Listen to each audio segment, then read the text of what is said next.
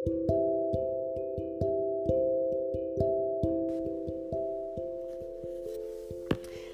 vás, priatelia, vítam vás v časti podcastu, ktorej budem rozprávať o knihe Viktora Frankla a Hľadanie zmyslu života.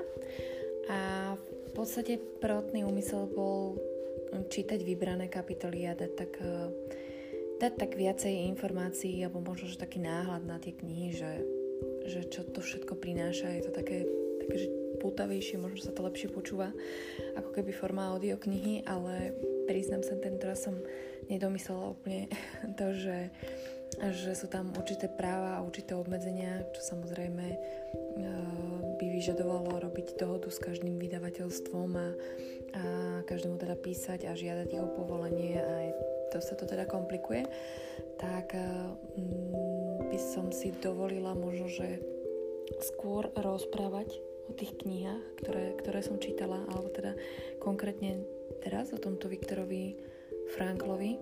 Miesto teda toho, aby som čítala celé kapitoly, tak skúsme na to pozrieť takým nejakým komentovaným spôsobom a ja teda dúfam, že aj toto vám niečo dá.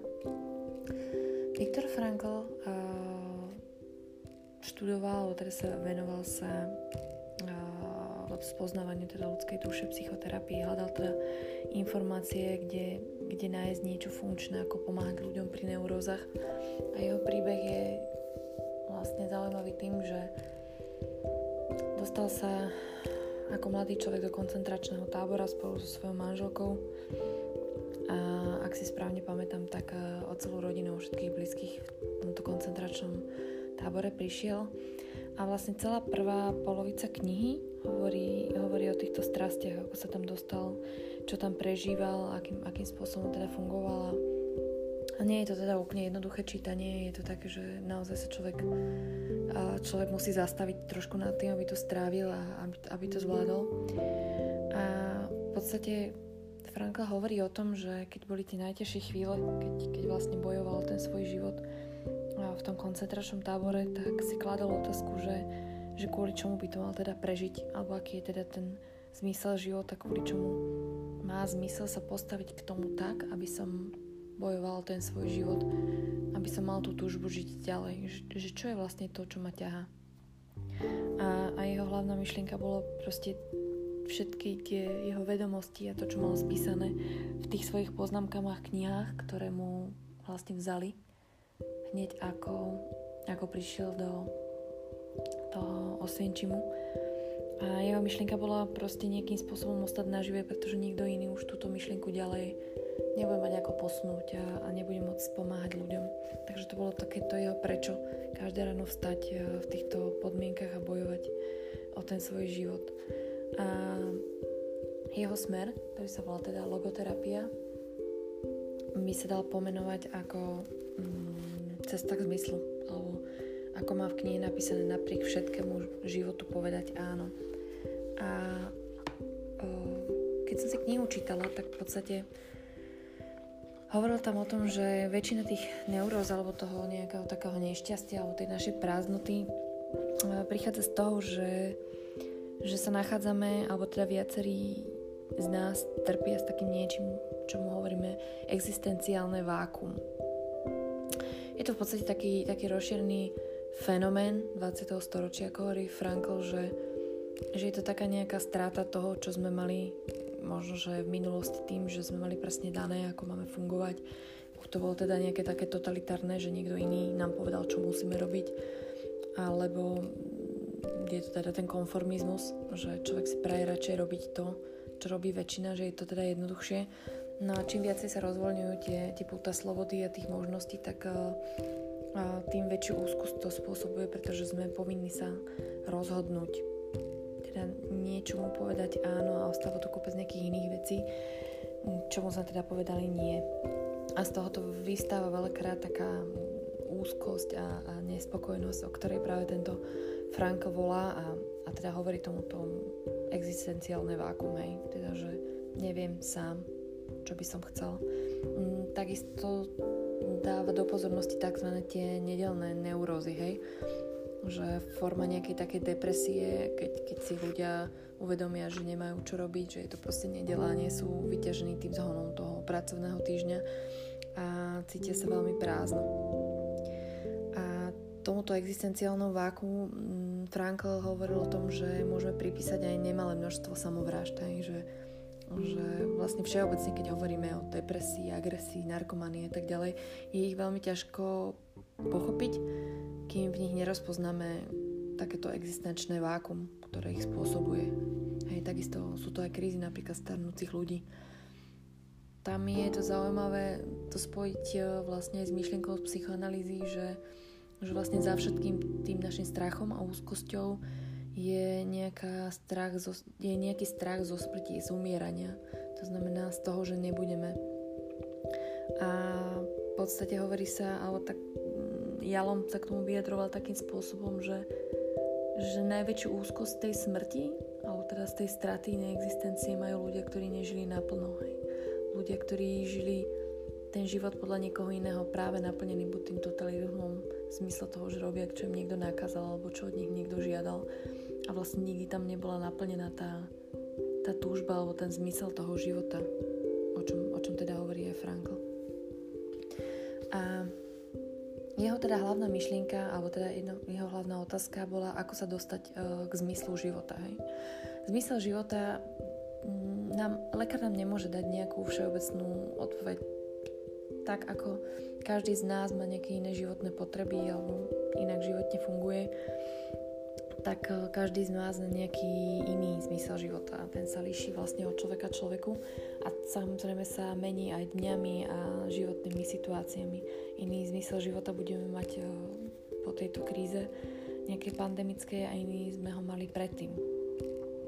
A v podstate, ak sa pýtam na, život, na zmysel života všeobecne, je to rovnaké, ako keby sme sa pýtali šachového majstra, že ktorý je najlepší ťah na svete. Hej?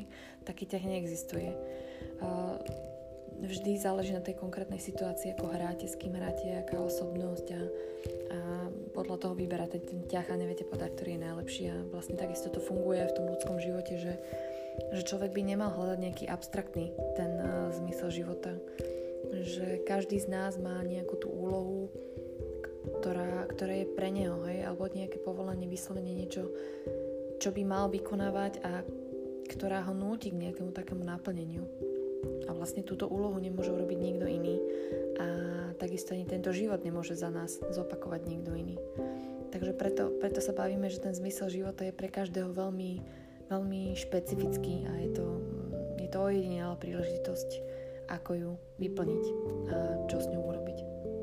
Takže dalo by sa povedať, že každému človeku kladie otázku život a môže odpovedať životu tak, ako sa rozhodne on. Takže môžeme povedať, že logoterapia považuje za podstatu ľudskej existencie zodpovednosť za svoj život. A toto je veľmi dôležité si uvedomiť, že tá zodpovednosť e, nám prichádza od sekundy, ako otvoríme ráno oči až, až po to zaspatie, že, že preberáme zodpovednosť. Ja som mala také video, kde, kde hovorím o rozdiele medzi vínou a zodpovednosťou a tam hovorím o tom, že teda vína je, keď niekomu cieľa neubližíme alebo uškodíme a zodpovednosť je niečo, čo sme niekomu možno, že ublížili alebo uškodili, ale nie vedome, hej? To znamená, že mm, proste stalo sa a my musíme za to niesť zodpovednosť. To len tak na margo toho. A keď hovoril Frankl o podstate života, tak e, tam bola taká pekná veta, v ktorej to bolo tak definované, že ži, ako by si žil už po druhý raz a ako by si prvýkrát konal tak zle, ako sa chystáš konať teraz. Uh, ono to znie tak komplikovane a tiež som sa nad tým uh, trošku zamyslieť, že čo tým chcel povedať a on to tak nejak vysvetľuje, že, že vďaka tomuto si človek môže uvedomiť, že, že ak si to takto povie, tak prítomnosť je vlastne minulosťou a, a vlastne minulosť môže zmeniť a napraviť. Hej. Hovorí o tom, že táto zásada človeka konfrontuje s tým, že život je konečný a a je vlastne definitívne na nás, čo vyťažíme z toho života a zo seba samého. Takže vlastne uh, Frankola logoterapia pracuje na tom, aby, aby v klientovi, alebo teda v človeku zbudila to plné vedomie tej zodpovednosti, hej. To znamená, ja sa rozhodujem, ja mám voľbu za to, čo robím a, a to, čo urobím, to je proste niečo, čo budem musieť znášať.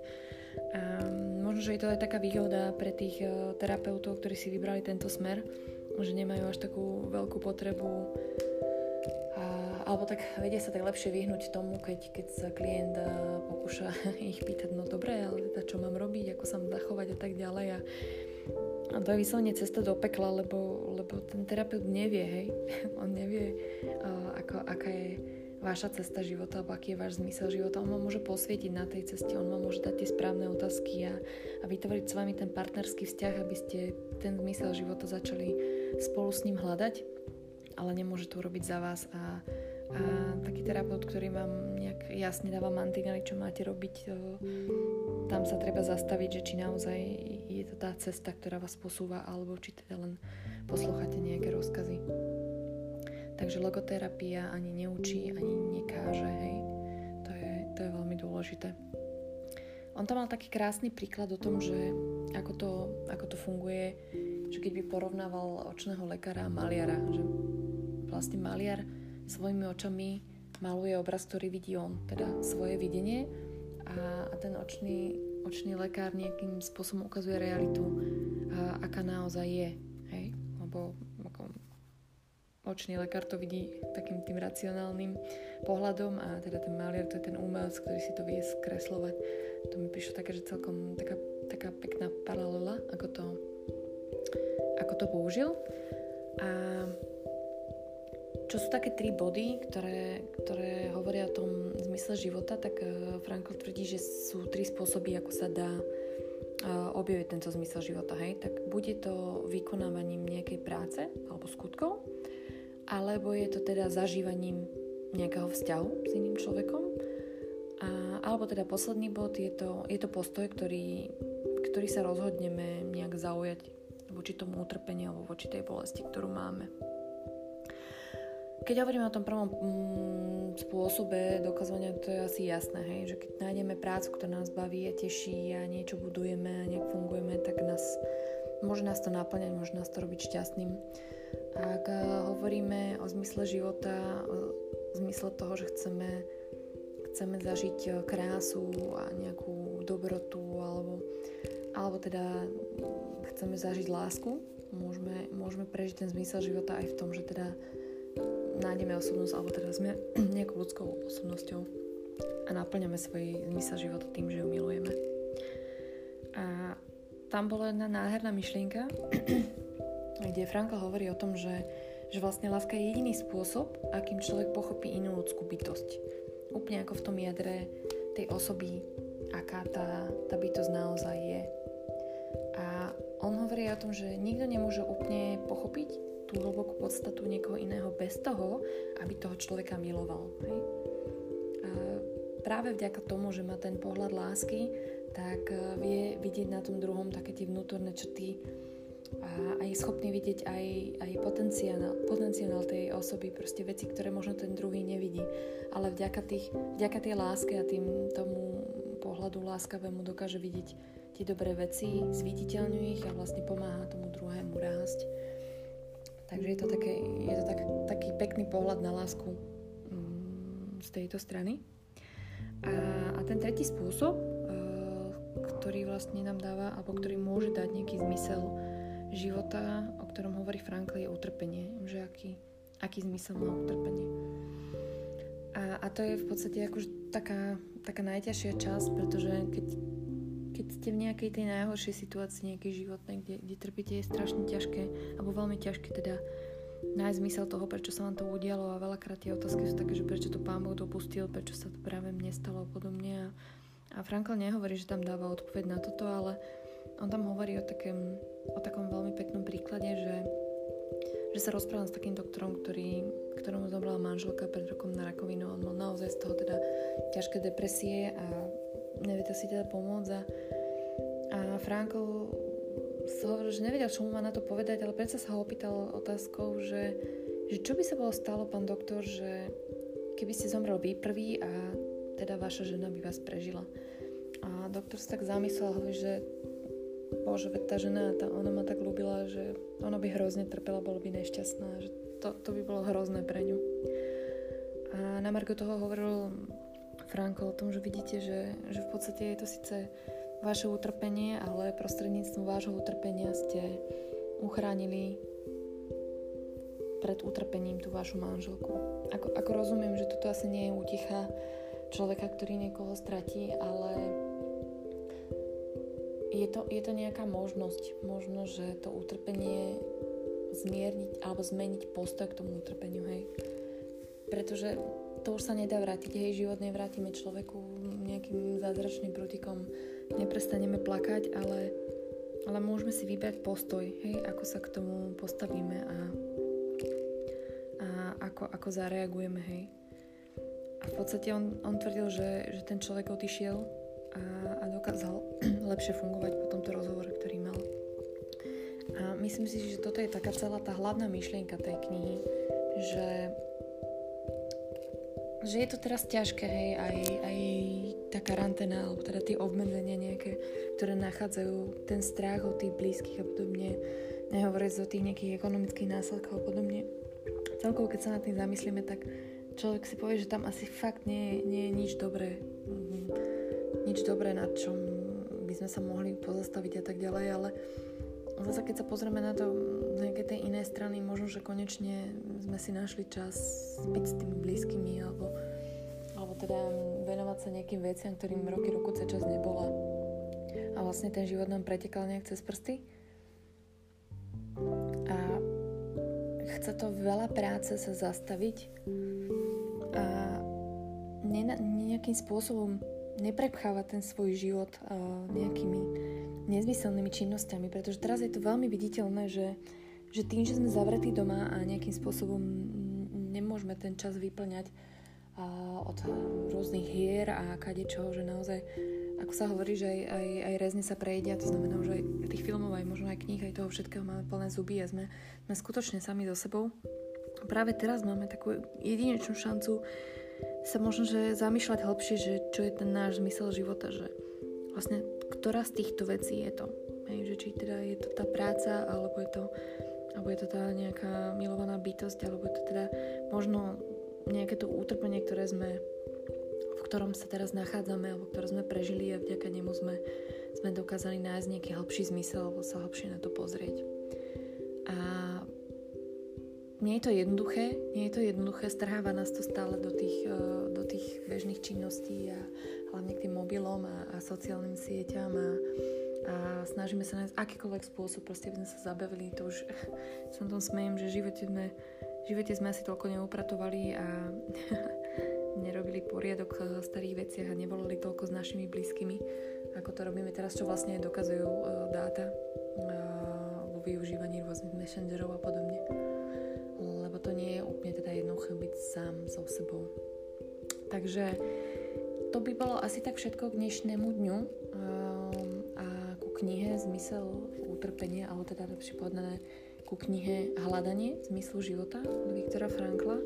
Veľmi odporúčam si prečítať, nie je to akože úplne ľahká literatúra, ale, ale sú tam myšlienky, ktoré stoja za to na nimi sa zamyslieť. A ja pevne verím, že, že sa čo skoro stretneme pri nejakej knihe, ktorá bude možno trošku optimistickejšia a s nejakým ľahším nádychom. A ja vám veľmi pekne ďakujem za váš čas a budem sa teda tešiť na budúce zase s nejakou dobrou knižkou z našej spoločnosti. Takže ďakujem, ja som dobrý coach, Bronislava Švrčková a hľadám pre vás zaujímavé knižky, o ktorých si môžeme rozprávať. Ďakujem, prajem pekný